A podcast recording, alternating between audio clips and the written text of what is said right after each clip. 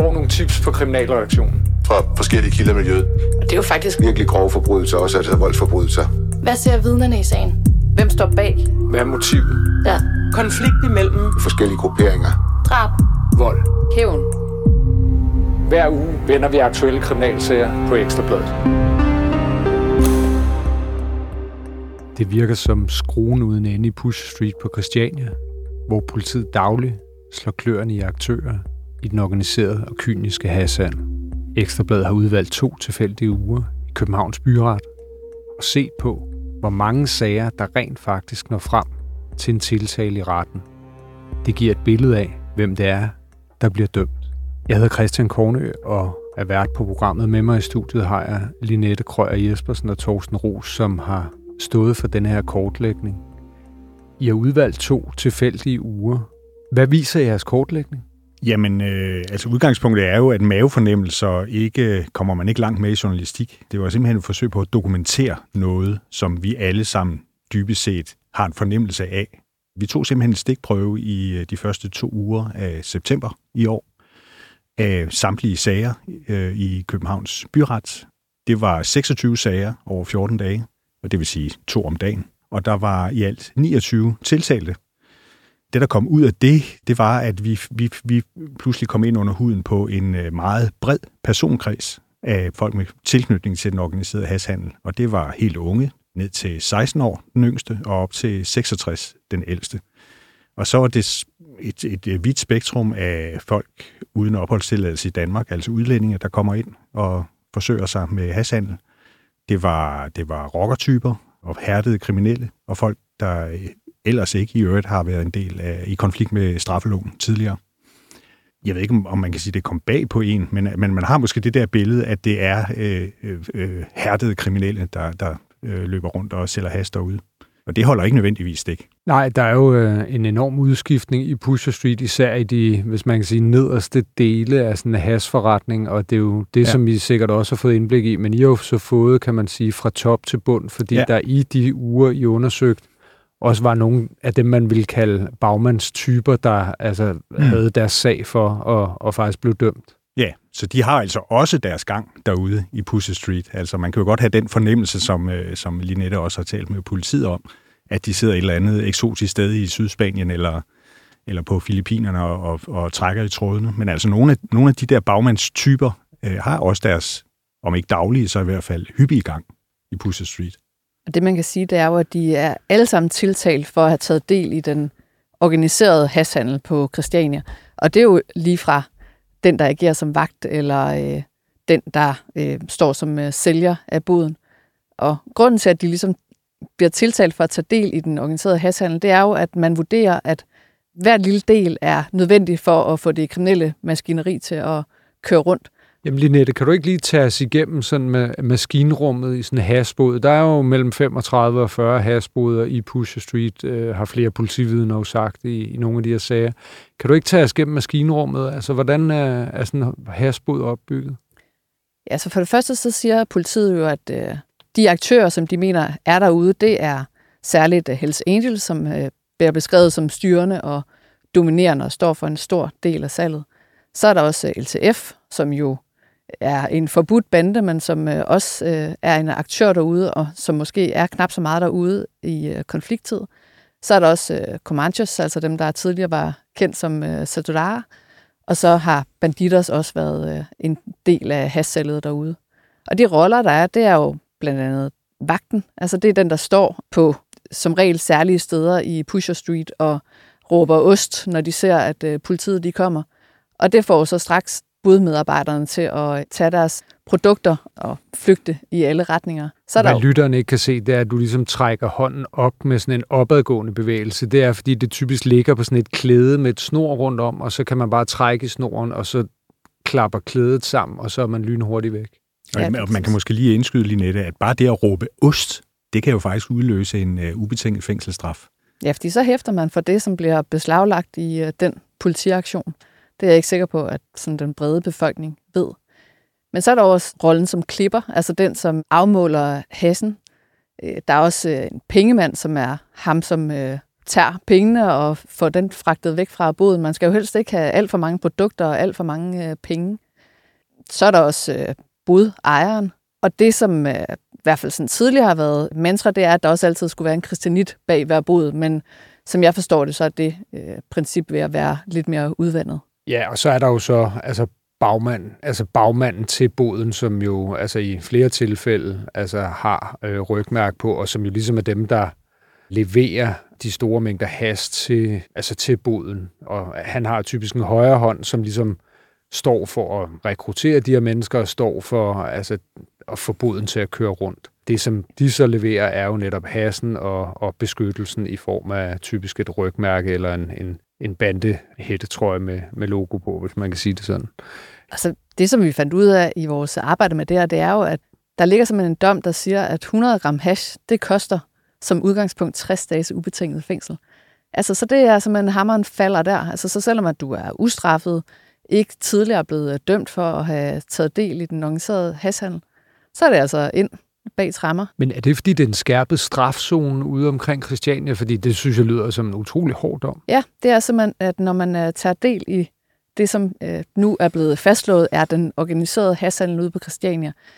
Altså, at man simpelthen siger, at man kan ikke tage del i hashhandlen ude på Christiania, uden også at være en del af den organiserede handel, fordi du kan ikke bare være sådan en uh, free rider ude på Christiania. Uh, I hvert fald ikke, hvis du uh, har dit uh, liv og din uh, førlighed uh, kært. Og så er det altså, at det så koster uh, fængselsstraf. Så det er simpelthen en uh, skærpende omstændighed. Og man kan sige, bare det at være på Pusher Street, og så, og så have kontanter på sig, uh, kan jo i sig selv udløse en, en fængselsstraf, ikke? hvis man ikke kan gøre rede for, at man går rundt med 4 eller 5 eller 6.000 kroner i kontanter. Ja, det skal jo selvfølgelig uh, kunne dokumenteres og sandsynliggøres, at det har at Det skal sandsynliggøres, at det har med hashhandel at gøre, men, men, men, men det, i mange af sagerne er det jo der, balladen starter. Har I øh, konkrete eksempler på dem, der er blevet dømt? Ja, det har vi. Altså i, faktisk øh, har vi taget udgangspunkt i en 16-årig gut, som, øh, som i det daglige, øh, indtil han blev anholdt, var i gang med at tage en ungdomsuddannelse, bor i en, øh, en øh, by, ikke så langt fra København, sammen med sine forældre. Ganske almindelig familie, vil jeg vurdere. Øh, og der fik vi kontakt til den unge mands far, og øh, han synes, at det gav god mening at tale med os. Han følte et behov for at sådan kortlægge, at han synes, det er meget, en meget voldsom sanktion, altså 60 dages fængsel, ikke? Okay, og han fik 60 dages han fik, for, for hvad? Ja, men øh, han, da han blev taget med et større beløb på sig, som han selv hævdede i retten, var hans øh, konfirmationspenge og udbytte fra cykelsalg, men det fandt retten ikke troværdigt. Og hvor mange penge altså, snakker vi om her cirka? Ja, det var op i nærheden af 6.000 kroner, han havde på sig. Det kan man sige, det er jo også et stort beløb. Ja, ja, men jo ikke... Nej. Altså... Men, men retten fandt det bevist. Altså, han havde også, øh, han havde også øh, ting og sager med. Altså for eksempel handsker, flexhandsker, som er sådan typisk udstyr, og han havde øh, forskellige andet med. En, en halsedisse, ja. som, også, øh, som man også bruger til at skjule øh, sit ansigt, hvis politiet skulle ankomme. Ja, og handskerne til ikke at afsætte fingeraftryk ja, DNA på penge. lige præcis. Og, og han satte sig også i et vist omfang til modværge. Og så kan man sige, hvordan ved en 16-årig, at han skal tage en helsedisse med, og han skal have handsker med for ikke at sætte fingeraftryk.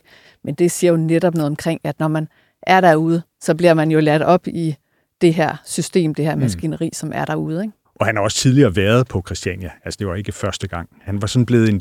Det faren så kunne fortælle, det var, at han var blevet sådan et, en del af en kreds af unge øh, ude fra den her øh, lille provinsby, som synes, det var spændende at komme på Christiania. Og der opstod jo så en tillidskrise i forhold til faren, som jo var øh, skuffet over, at hans søn... Han følte at han havde et tæt forhold til sin søn, øh, den her 16-årige dreng, ikke? Men, men han var ikke bevidst om, at han kom på Christiania. Og faren var rystet over, at der var tale om så store mængder hash i søndens sag. Og hvordan, altså er sønnen blevet afhængig af has? Og, Nej, og det er der ikke noget, der tyder på. Okay, altså, det... Ja, altså det, det vi hører, det er lidt, han har synes, det har været et spændende miljø at komme ind i, og så var der jo også nogle hurtige penge at tjene. Han har jo haft et uh, fritidsjob, angiveligt, at hans mor er selvstændig, og han havde stået, han havde udført tjenesteydelser på en restaurant osv. Det kan man selvfølgelig ikke opbygge et, et stort overskud ved. Så, så han har, jeg, jeg tror, det har været en kombination af de to ting, som jeg forstår faren. Og det vi hører, det er jo, at det er blevet væsentligt nemmere at komme ind og blive en aktør i uh, mm. hashandel. Og det er jo blandt andet også fordi, at politiet de er der så massivt og anholder i uh, stor stil. Så derfor uh, pusherne, de har jo hele tiden brug for at få uh, nye medarbejdere. Altså jeg kan huske, da jeg skrev omkring drabet på Lukas, som, øh, som blev skudt og dræbt øh, på klodshold ude i øh, en hasbod på Christiania. Altså han havde jo øh, bare haft et par vagter som klipper i den her båd. Da jeg interviewede øh, politiet i den forbindelse, så sagde de jo altså, at de så flere og flere unge mennesker derude. De havde endda set et jobopslag, hvor der stod klipper søges. Altså, så det siger jo lidt omkring, mm. altså, hvor, hvor kort vejen er, indtil at, at man bliver en del af det. Og når du så først er en del af det, så er det jo, at du så risikerer at øh, komme i gæld, og ikke bare kan sige, om det var det, nu har jeg tjent de penge, jeg gerne ville, og nu øh, stikker jeg igen. Det er ikke øh, nødvendigvis sådan, det fungerer. Så man kan sige, at i den her sag, der, der forestår der jo så et, et stort arbejde fra, fra farens side, som han har taget på sig. Altså, at han, øh, nu, nu vil han simpelthen øh, måske forsøge at komme ind under huden på sin søn. Han, øh, han føler det som, som et tillidsknæk, både rettet mod sig selv og i virkeligheden også mod sønnen, at, at han ikke har været opmærksom på de her forhold. Ja, sønnen skal sikkert ind afzone de her 60 dage ja. senere, kunne jeg forestille ja. Måske noget af det bliver altså, lavet til fodlænke, kunne man måske også forestille Det tror jeg nok, de, de håber på. Men, men det er jo en ubetinget øh, straf, ikke? Så, så der er ikke noget at komme efter. Og det, som faren sagde til os, det var jo også, at han havde spurgt sin søn, om man var kommet i gældsforhold. Mm. Det er jo klart, at det kan jeg da godt forstå, at det er sådan noget, man kan være nervøs for, ikke? At, øh, at der er en eller anden sådan spiral, man er havnet i. Og det er jo i hvert fald en, en udvikling, der har altså, fundet sted, fordi i, i gamle dage i gåsøjen var det jo altså, utroligt svært at få en fod indenfor i den her meget lukrative hashandel. Også sådan de nederste poster i øh, sådan en hasbod var meget, meget eftertragtet. Øh, men det var jo selvfølgelig også fordi, at straffen ikke var så hård, og politiets indsats ikke helt så massiv, som den er i øjeblikket. Øh. Jeg kunne komme med et andet eksempel på en dom. Altså, nu talte vi omkring de her vagter, og i vores øh, materiale der er der blandt andet en mand, som er blevet øh, dømt for at have råbt ost og pak pak, da politiet de kom. Så øh, pusherne de øh, flygtede til alle sider og forsøgte at gemme deres øh, varer af vejen. Og han blev altså idømt øh, fire måneders fængsel for det. Og der er så godt nok også en tale om en øh, mand, som øh, er blevet dømt for fire gang på to år. Det kan jo selvfølgelig også få en til at tænke, hvad fanden nytter det hele så, ikke? Øh, hvis det bare ligesom øh, fortsætter på den måde. Men han er altså dømt øh, fire gange for at have overtrådt øh, lov om øh, euforiserende stoffer. Og han blev altså idømt de her fire måneders fængsel, selv men ikke selv langet nogen varer over. Det skulle man sådan set bare øh, han har simpelthen fået fire måneders ubetinget fængsel, på trods af, at han sandsynligvis ikke har rørt nogen af de her varer, men bare råbt, altså bare advaret sælgerne i, i gaden. Ja, lige præcis. Og derved så hæftede han for godt øh, et kilo hash og forskellige andre hashprodukter, som politiet så beslaglagde efterfølgende. I den anden ende af spektret har vi en 66-årig mand, som faktisk endte med at blive frifundet i byretten. Men, men han, er jo, han har sådan nogle principper omkring det her. Han synes jo, at hash burde være, være frit tilgængeligt, og det burde være ganske lovligt at købe og sælge hash. Øh, og han, fik, han endte så med at få en bøde på 4.000 kroner for besiddelse af hash. Det er han faktisk sådan øh, mildt rasende over. Så han har tænkt sig, hvis øh, dem han skulle ikke betale den bøde. Så, så, må, så må de jo så smække ham ind i brummen i, i en uges tid. Og han, det. altså bare lige for at få omstændighederne på plads, altså han blev taget ude i omkring ja. Pusher Street med has i lommen, eller? Ja, man kunne så ikke øh, bevise, at, at han rent faktisk øh, har, har været i et, i køber-salg forhold. Altså det var noget, han havde simpelthen på sig. Ikke? Han kan du huske, hvor store mængder det var? Ja, det, kan, det var 0,7 gram, så det er jo ganske øh, små mængder, kan man sige. Ja, det må man sige. Øh, det ville også være voldsomt, hvis, hvis han blev dømt for handel bare for at besidde ja. så lille en mængde, må man ja. sige. Øh, ja. Det virker også lidt som at skyde gråsbord med kanoner. Så den type er der også. Det er mere derfor, jeg nævner ham. Altså det, man kendte fra gamle dage, at folk, folk der sådan bare røg has, fordi det var en, en ret, man havde, synes de, ikke? Man får også et indblik i en hel masse skæbner, når man faktisk sådan dykker ned bag tallene. Altså jeg var i retten i den her forbindelse til en 62-årig øh, Christianit, som tilbage i 80'erne var medlem af Bullshit og øh, selv besåret i sådan meget ikonisk øh, dobbeltdrab på Søpromenaden, hvor der var en øh, HA-rocker, der efterfølgende blev øh, dømt for det. Blondie. Og den her øh, Christianit, han blev dømt for 2,5 kilo hash, øh, og det var så fordelt på 54 forhold og 510 handler. Og han tilstod så faktisk øh, de her handler, men udover at han blev idømt øh, et år og to måneders fængsel, blev han også idømt et øh, opholdsforbud på Christiania i øh, to år. Og det er jo altså noget, der gør rigtig næst, fordi han bor på Christiania, han har boet der i flere årtier. Det her det er en øh, gammel mand, som øh, i øvrigt også er, er syg, og øh, altså, han så gammel ud i retten, vil jeg bare sige. Ja, opholdsforbuddet giver jo god mening også øh, altså i de her rock- og bandetilfælde, men, men i denne her sag virker det jo vanvittigt, altså at manden blev dømt til hjemløshed, når han så kommer ud af fængsel, fordi han, altså hvis han bor på Christiania. Ja, men der er ikke nogen tvivl om, der bliver sat hårdt mod hårdt for den her øh, form for kriminalitet. Og han er jo ligesom rock- bandetyperne dømt for at have taget del i den organiserede handel, netop fordi, at mantraet er, du kan ikke sælge has ud på Christiania, uden at du så også er en del af den organiserede hashandel. Det nægter han selv. Altså, det er det, som sagen i forhold til ham meget handlede om, at han mente ikke, at hans sag, den, øh, at hans salg, det var en del af det, øh, den organiserede hashandel. Man kan sige, at han er kristianit, og der er rammerne for, om man må sælge, måske også bredere, end hvis at, øh, du og jeg, vi ligesom øh, besluttede at øh, gå ud og sælge noget has på øh, Christiania. Men øh, den dom, den er anket, og anklagemyndigheden, de vil have skærpet hans øh, fængselsstraf, og de vil også have udvidet opholdsforbuddet, mm. mens han jo så vil, øh, vil frifindes i øh, det ikke erkendte omfang. Men jeg synes også, vi skylder at fortælle, at, at, at et eller andet sted giver det jo god mening, det politiet og anklagemyndigheden øh, slår fast. Altså, at al handel med hash er organiseret.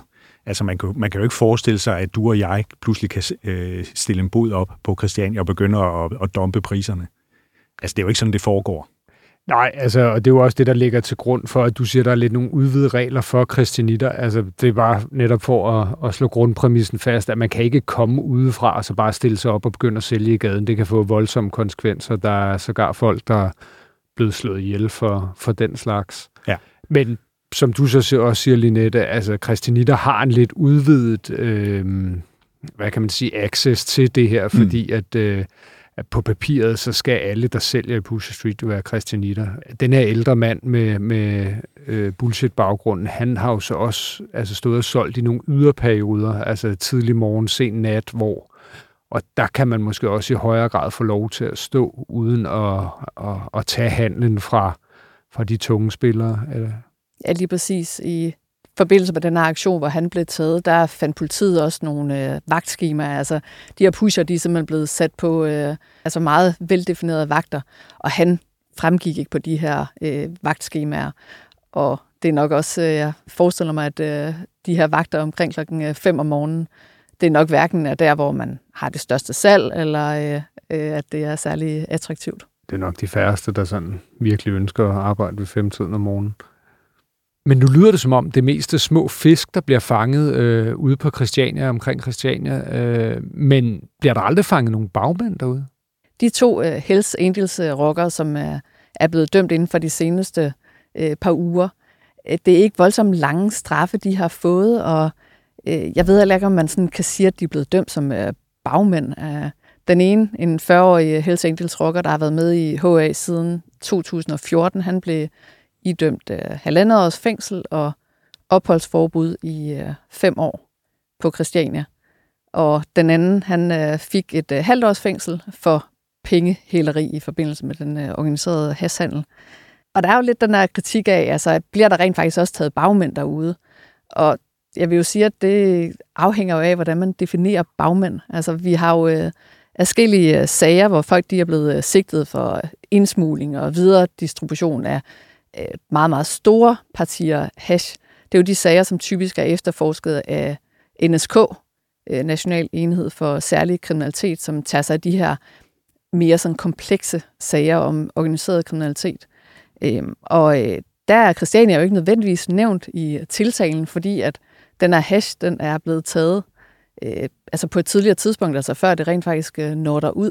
Mm. Men altså lurer mig, om øh, det ikke altså noget af det her hash ikke øh, på en eller anden måde var tiltænkt øh, Danmarks øh, største hashmarked. Man kan sige, at for den 34-årige rockers vedkommende, der fandt man 66.000 kroner i kontanter i forbindelse med en rensagning af hans lejlighed, og han kunne ikke gøre redde for de penge. Mm. Så det, det, det er jo ikke små penge, vi taler om. Og det falder jo selvfølgelig i øjnene i, i, den, i et samfund, hvor vi nærmer os, øh, altså vi nærmer os jo et kontantløst samfund, ikke? Ja, og så, og så kan man jo sige, at hvis man sådan gennemgår nogle af de øh, anholdelser og domme, som NSK har fået bare sådan den seneste tid. Altså, øh, så sent som i oktober, der øh, øh, anholdt de øh, øh, altså nogle øh, fem personer, øh, som blev øh, sigtet for øh, videre distribution og handel med knap 800 kilo hash i en periode fra 2020 til 2023, og en af dem var ifølge politiet medlem af en øh, rockergruppering i Danmark. Og vi havde også en, øh, en dom her i slutningen af oktober, hvor en 37-årig mand han blev idømt øh, tre års fængsel i retten i Esbjerg for at indsmule 600 kilo hash fra Tyskland til Danmark øh, i en sag, hvor der var 15, der blev anholdt på tværs af landet. Ikke? Altså, jo, og man kan sige, selvom man bliver anholdt i Esbjerg, altså når der er så store mængder på spil, så altså, vil en del af det unægteligt altså, ramme Pusher Street, altså mm. om og Christiania, enten om det er på vej videre, eller om det er til direkte salg i gaden. Ja. Øh, det der er utvivlsomt. Så, så lave den der skældning er sådan meget kunstig, kan man sige. Dem, der er højst i øh, hierarkiet, de holder sig i periferien af hasboderne, mens at det der, sådan, som man kunne kalde kanonføde, dem, som står bag ved boden, de jo øh, er dem, der er nemmest at gafle for politiet. Altså, det er jo nogle efterforskninger, der kræver altså væsentligt mere, så derfor er der selvfølgelig også færre af dem. Ja, og der er jo færre. Altså, der er jo flere af de små fisk, altså også fordi nu fik vi jo skitseret før, hvor, hvor stor et, altså, behov for mandskab, der egentlig er til at køre altså hver eneste af de 30-40 herspruder i mm. Pusher Street, der bruger man jo rask væk med 4-5 mand. Ikke? Jeg vil bare lige indskyde for at slå den pointe fast, at jeg synes, jeg synes noget af det, der har gjort mest indtryk på mig, det er netop de helt, helt unge, altså øh, unge, altså teenager, som, som har rødder i normalt Danmark at de rent faktisk for ikke, altså en ikke voldelig handling, risikerer 60 dages fængsel, ubetinget. Det er voldsomt. Ja. Og der talte jeg også med en advokat, der sagde, at det, det synes han ikke, det, det, det synes han faktisk er ud over en rimelig grænse. Altså, de ved jo godt, at det, de foretager sig, er kriminelt. Det er der ingen tvivl om. Men, øh, men, men øh, den øh, forsvarsadvokat, jeg talte med, han, han, var, han, var, han mente, at, at man måske skulle finde et andet niveau, hvor man anden gang så falder hammeren. Altså, man, man i højere grad øh, betjener sig af betinget straf for de helt unge. Men lige for at vende tilbage til den 40-årige HA-rocker, hvad, hvad var det, der skete i, i hans sag? Jamen, han øh, blev taget med, øh, lidt usædvanligt kan man sige, men han blev taget med øh, 4 kilo hash i øh, sin cykel, og så blev han taget med 5 kilo hash i sin øh, lejlighed på Østerbro. Øhm, så man kan sige, det var jo selvfølgelig lidt svært at, at løbe fra. Øh, med anklagerens ord, så var han blevet taget med øh, fingrene i, i kagedåsen. Og han erkendte også, at han havde været i besiddelse af de her 9 kilo øh, hash, men han nægtede, at det var en del af den organiserede hashhandel på Christiania. Altså de der 4 kilo, dem blev han taget med ude på Christiania, men han sagde, at det var, fordi han skød genvej gennem Christiania øh, hjem til Østerbro, fra Amager til, øh, til Østerbro.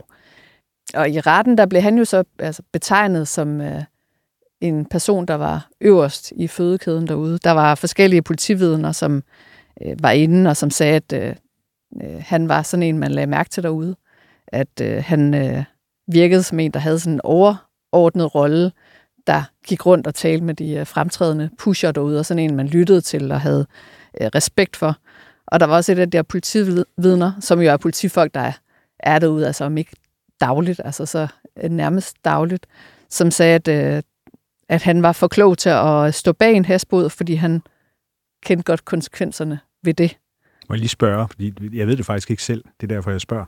Øh, hvor meget er der egentlig i sådan en øh, pibe hash? Altså nu snakker vi om kilo og gram. Ved du det, Christian? Ja, altså der kan jo være alt fra et halvt gram til, altså hvis det er en stor pip, kan du sagtens ryge 5 gram, øh, ja. og det kan du også i en joint, altså hvis du laver en stor joint, men det mest almindelige er vel at ryge ja, altså et par gram ad gang. Så man kan sige 4 kilo til eget forbrug, så er man, så er man godt uh, rustet. Ah, jamen, han, altså, ham her, han erkendte jo så faktisk, at de 4 kilo, at det var til salg, men at det var ikke til salg ude på Christiania. Og det er netop det, som vi taler om med de øh, særligt skærpende omstændigheder. Ja. Øhm, og, og i det der ligger der også, at øh, hvis man ikke bliver dømt for at have øh, taget del i den organiserede hashandel på Pusher Street, så kan man heller ikke blive idømt et opholdsforbud. Mm. Og det var jo så det, han øh, gjorde i den her sag, og den øh, dom er jo så også øh, anket. Jeg vil sige, at jeg sad jo i retten, og han virkede altså helt utrolig rolig. Øh, der var øh, nogle af hans venner, også hans øh, kæreste, nede på øh, tilhørbænken, og i pausen så sad han og øh, øh, altså sad og smalltalkede øh, blandt andet om forholdene på øh, Vestre Fængsel, og sagde også til mig, at øh, det skulle du hellere skrive om. og da han så havde fået den der dom, øh, så øh, gik han, fik han lov til lige at gå hen til sin øh, kæreste, og lige sådan tog sådan et fast greb i hendes ene øh, balle, og øh, sagde, er du okay?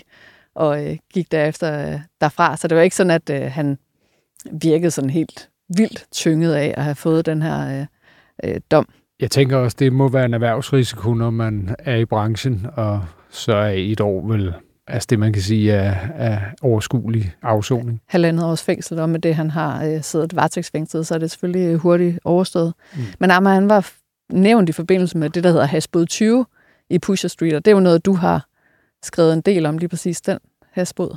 Ja, men det var fordi Hasbod 20, øh, altså, i, altså for et års tid siden, var, var altså omdrejningspunkt i et, i et voldsomt overfald. Altså, det er jo, som vi startede med at skitsere, det med, at både altså Comanches, Hells Angels, LTF og ja, Banditers også øh, har været øh, altså repræsenteret ude i Pusher Street, og det gør jo, at der indimellem altså er nogle konflikter, som, som løber af stablen, og det er der jo blandt andet omkring den her Hasbod 20, øh, hvor 20 Comanches rockere øh, kommer ind og overfalder en bodmedarbejder i øh, Hasbod 20, bedst og billigst, den der ligger på, på pladsen ud mod øh, fælleskøkkenet. Det er et meget, meget voldsomt overfald, som er varer 30-40 sekunder, men i og med, at de er så mange, så får de virkelig tildelt denne her intetanende bodmedarbejder, altså ret mange øh, slag.